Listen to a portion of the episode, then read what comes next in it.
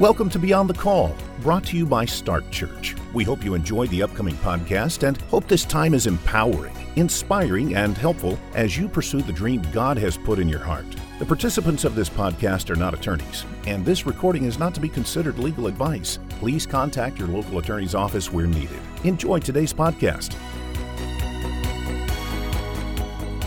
Well, welcome, ladies and gentlemen, to the Start Church podcast, Beyond the Call. Beyond the Call is our podcast resource for pastors and ministry leaders to help you protect what God has given you to lead. we're so glad that you're joined us today.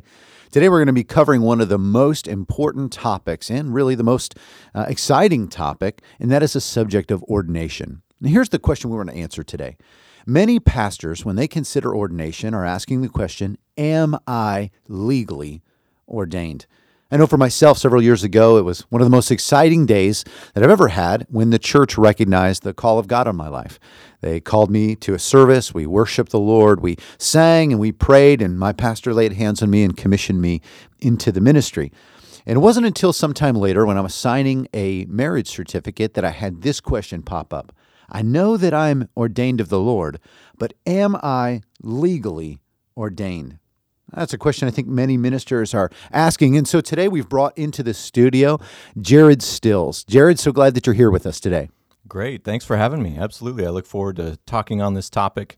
Definitely something we hear, you know, in speaking with thousands of pastors, one of the leading questions we often get is, hey, how do I know my ordination is legal?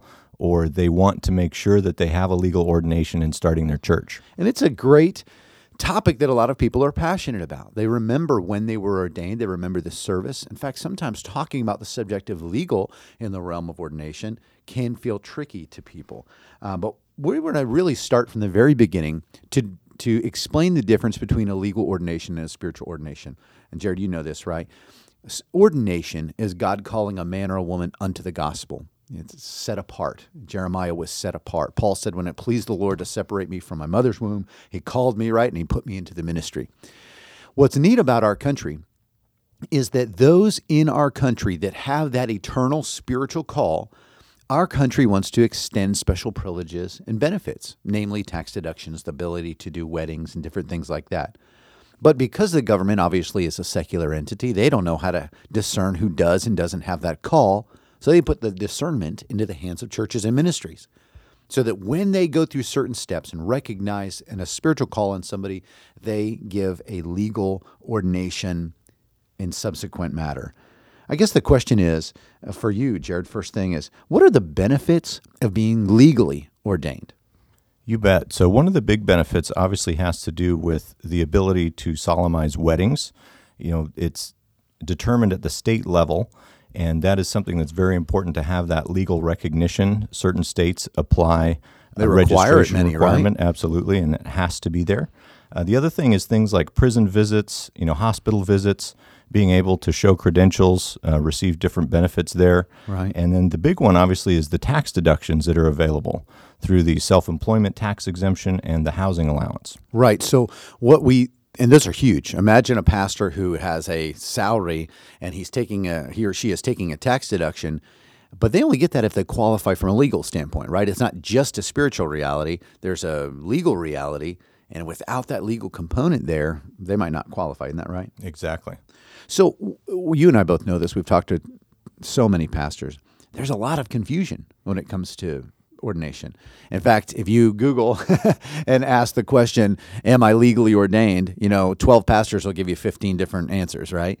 Why do you think there's so much confusion when it comes to the area of legal ordination? Yes, and there's three main myths that we hear on the phone. One of those is, you know, hey, once I'm ordained, I'm always ordained. Right. So I got ordained, you know, I talked to a pastor that says it was back in the 80s. You know, I got my ordination. I don't have to go through any other process. Once I got ordained, that was it. Um, I don't have to worry about anything there. And what they don't realize is that the ordination is tied to the organization that ordained you. So, not the individual that ordained you. You know, Correct. it's not that spiritual call. It's that legal ordination from the entity. So that's the first myth. You know what's interesting? I was talking to one of my uh, heroes, if you will, and I asked him about his ordination. He said, You know, early on in my life, I got ordained. It was a great service. They sent me into the mission field, and he's done many things in different continents.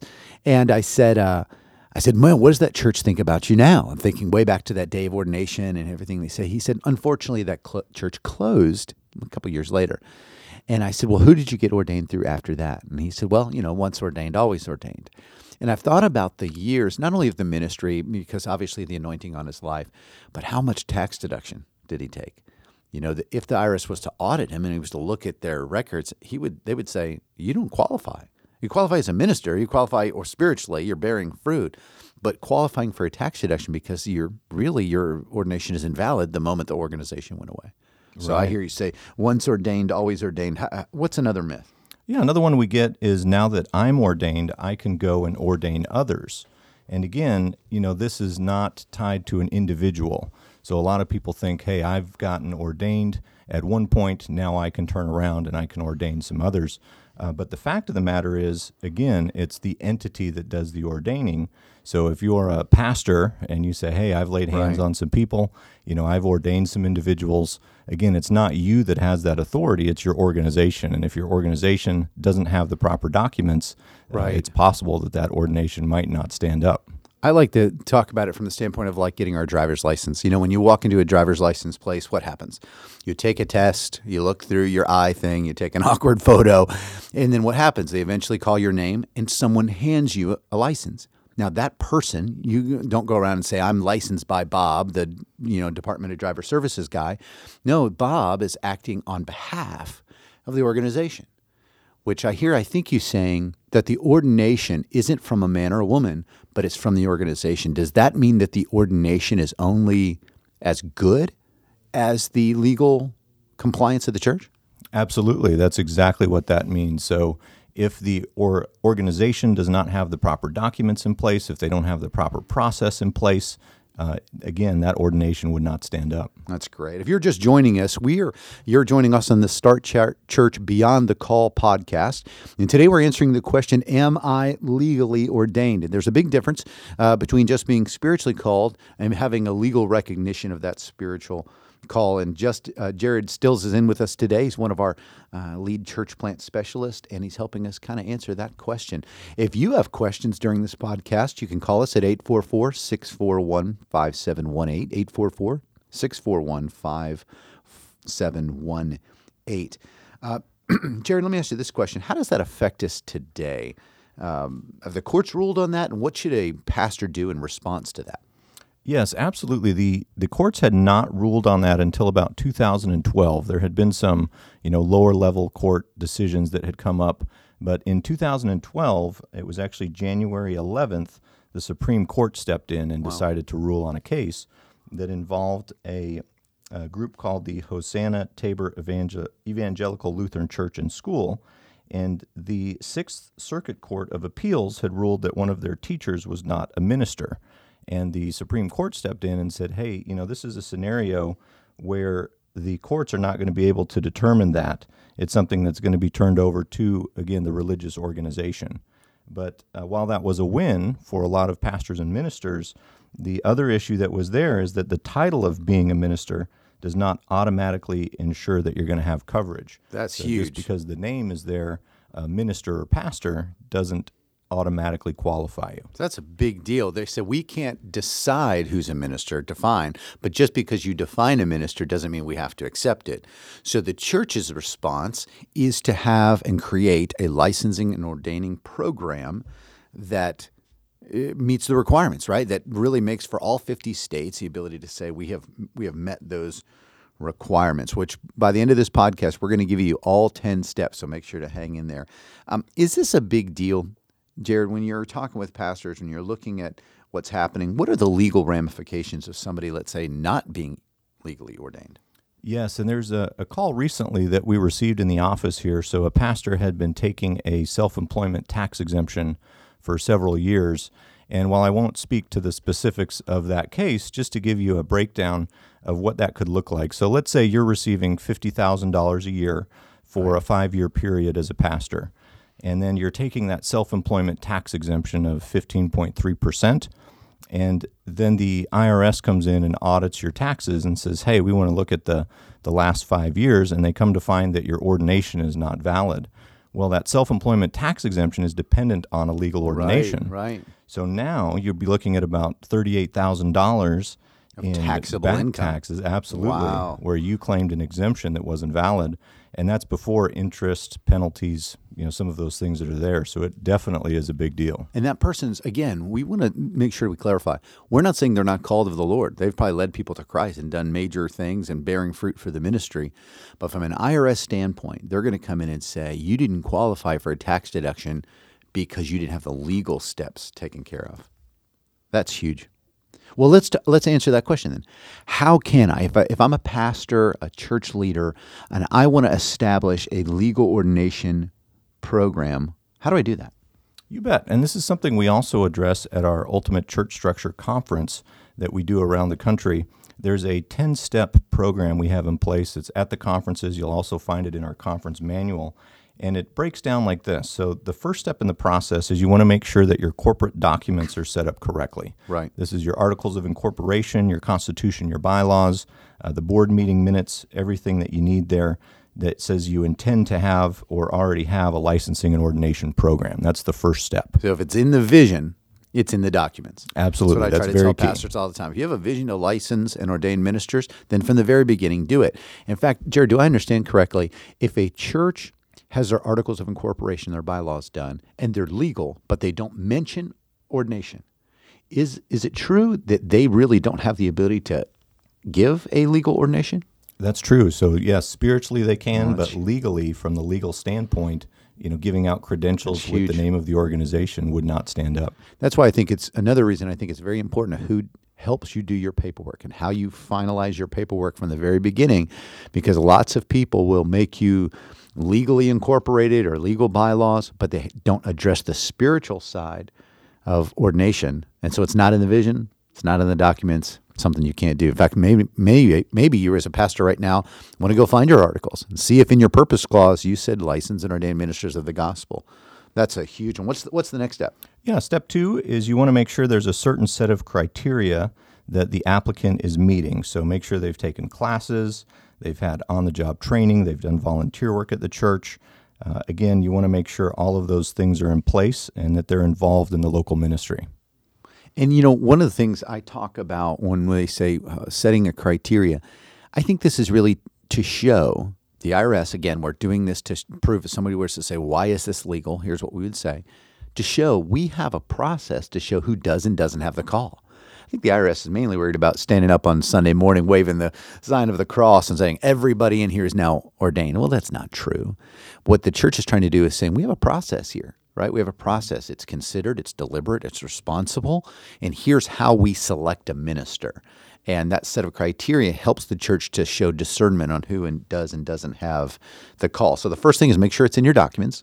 The second step is to make sure there's a predetermined set of criteria. What's the third step? Uh, the third step we have here is require an application with a fee. So put together an application and again create a fee for somebody to pay.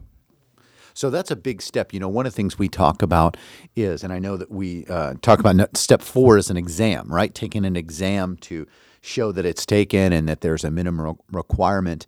And somebody said one time, why should I have to take an exam or fill in an application? Again, we're trying to show a process, trying to show that, you know, it's an understanding of the hour in which we live. The IRS, when they look at ordination, we talked to one agent and they said, listen, we don't see it any different than a real estate agent or a doctor or a lawyer. What has to happen?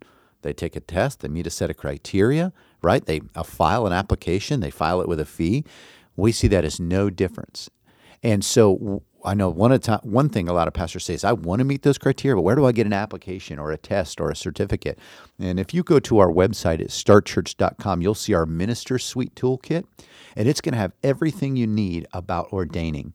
In fact, we'll give you an ordination certificate. It will give you an exam. It will tell you the legal requirements in all 50 states, and it will give you the application. You want to check that out if you're listening to that resource today. In fact, if you call us at 844 641 5718, we'll give you a 10% discount on the phone if you decide to purchase that. We really want you to have all of those resources. 844 641 5718. So, review so far, it's in your documents. You've set a criteria. There's an application with a fee. You've taken an exam. What's the next step? Step number five, you've got a formal process for commissioning. So that would be the next step in the process. Like a service or a ti- time set aside. We're going to pray for you, show that there was a moment. Number six? Number six, you want to make sure there's an expiration or a renewal date on the credentials. You know, we've seen here at Start Church, we we uh, create articles of excuse me, um, ordination certificates and ordination cards, and we've had somebody put in before.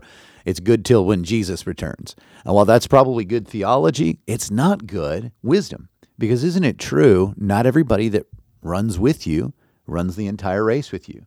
What you don't want somebody out there is with your ordination card preaching false doctrine or you know having done something immoral and they say well i'm a minister of such and such church i think the expiration date helps you to keep the quality of your ministry intact right You bet. You bet. and then uh, so number uh, number six was ex, uh, expiration date and renewal date uh, number seven You want to make sure there's a renewal process in place. So that's either an application or a written letter requesting a renewal. right so you're showing a process that there was some uh, instigation on their side and i understand we don't require or don't ask for a fee on the renewal side is that correct That's Or- correct. Okay. And number eight, and this is really big, is what? You want to make sure you're keeping good records of all the ministers that your organization has commissioned, licensed, ordained, all of those that are active, inactive, or Right. revoked. You want to have a good record of that. So, what are we considering here? The IRS comes up to your organization that ordained you and says, I see Minister, you know, Pastor Jared Stills is taking a tax deduction. He only qualifies if he's legally ordained. Show me the process. What you would want to do is have your ordination folder, right? Somebody pull out and say, well, here's his exam, here's the renewal, here's the application, here's the fee, here's where he met the set of criterias inside of our board meeting minutes. Keeping good records. In fact, I think a lot of people have struggled with they've been sent out from a home church and they don't have real confidence that the home church would be able to adequately show that process. And we'll show you what to do with that in just a moment. Number nine, Number nine, you're looking at is you want to make sure that the role that they have as a minister is conveying the church's message and mission. And again, they're agreeing with your statement of faith, your written doctrines, and delivering things that are in accordance with that. and then number 10. Number 10 here is you want to make sure that the minister maintains a meaningful relationship with the church. And again, that can be as simple as attending some conferences, maybe a, a meeting once a year. You know, you have them in to preach once a year, something along those lines. And I've heard the best reason for that is a lot of uh, times we're seeing rubber stamp mills. You know, people just ordaining everybody, having no relationship, or online. I'm ordained online, which has created struggles. Uh, people trying to do weddings, especially up north, with an online ordination, and really have gotten in trouble uh, because th- there's no meaningful relationship. And so, what what Jared just described here is if you follow these 10 steps, you're going to meet the requirements of all 50 states of showing you are legally ordained. It's been in the documents from the very beginning of the organization. You've met the requirements for there. You filed an application, you actually paid a fee with that. You've taken a test. There was a formal commissioning service, if you will. There's an expiration date on your card that shows maybe every two years or so. There's great records, so if they were to be required, you could easily show that proof. Uh, you show a succinctness with the church's message and mission, and then ultimately you're still in relationship. That is the process of having a legal ordination in your corner. Now, Jared, I know a lot of us as ministers are out there going, I did not have that 10 step process. So, what should we do? If a minister's out there right now and they realize they're not legally ordained, what would you say to them? Well, the first thing I would say is know that you know the spiritual ordination does not go away. You're still ordained Right. by the Lord. Uh, that's not going to change. Um, the second thing that I would say is you know get ordained through your own church or your own ministry. Take the time to amend those documents to update this process and go through that process. So you're not saying lay hands on myself. You're not saying call an usher and pray. You're saying that I could form a ministry or a church. I could go through these 10 steps as a minister in my own church and meet those requirements and be just as legally ordained as anyone from a major denomination or seminary. That's correct. You got that exactly right. And it's important to note here as well that this does not reject, you know, a formal ordination or a spiritual covering. You know, Right. sometimes we talk to people who say, You know, I don't want to get a second ordination because I might offend, Sure. you know, the person that ordained me. Uh, just understand you can have multiple ordinations, but it's important that you're sure at least one of those ordinations is legal. Would stand up if it under scrutiny. You bet. Uh, that's a great plan. Now, is this only for churches? What if you're a paraministry? What if you're a prayer ministry? Or Yes, and actually, uh, my wife and I we head up a ministry. It's an outreach ministry. We're not a church. You know, we do outreach to the homeless, to foster kids, to refugees, and we are both actually ordained through our ministry. So it is possible to have that done through a ministry, not just through a church. Well, that's wonderful. Well, how can Start Church help if somebody's, uh, you know, our podcast people listen while they're driving or on the treadmill or whatever, and they're sitting here saying, "I, I want to be legally ordained. I, I don't think I've met all of these requirements. I, if I want to get it started in my church or my ministry, how can Start Church help?" Absolutely. So there's two roles uh, we can play. One is if you're a new organization just getting going, that would be with our Start Right program. We go through a process at the very beginning to make sure these documents are created the right way. And if you, uh, again, don't have that 501c3, that's another step in that process we'll help you with. great. And the other is what's called a reconsideration. And this is for organizations that already are established. You have a 501c3 in place, but now you're going to be going back and you're going to be amending documents, hmm. you know, updating the state documents, updating your internal documents, and then getting those updated documents to the IRS to show, hey, on our public record, you know, we've made this update to the organization to license and ordain. Well, if you've joined us today, we hope this has been a, an encouraging resource to give you a strategy in answering the question Am I legally ordained? If you have any questions about this or need to get moving in that direction, please give us a call at 844 641 5718. 844 641 5718. You can email us at podcast at startchurch.com. Make sure to join us next week as we're covering a very important question Are tax, are love offerings tax deductible? It's going to be a great discussion. Hope you join us then. Thank you for listening to Beyond the Call, brought to you by Start Church. If you have any questions about what you have heard today, please give us a call at 844 641 5718 or visit our website at startchurch.com. We hope you'll join us for the next episode of Start Church Beyond the Call. Start Church has helped thousands of churches and ministries protect what God has given them to lead. Check out our website at startchurch.com or feel free to call at 844 641 5718. We would be honored to serve you.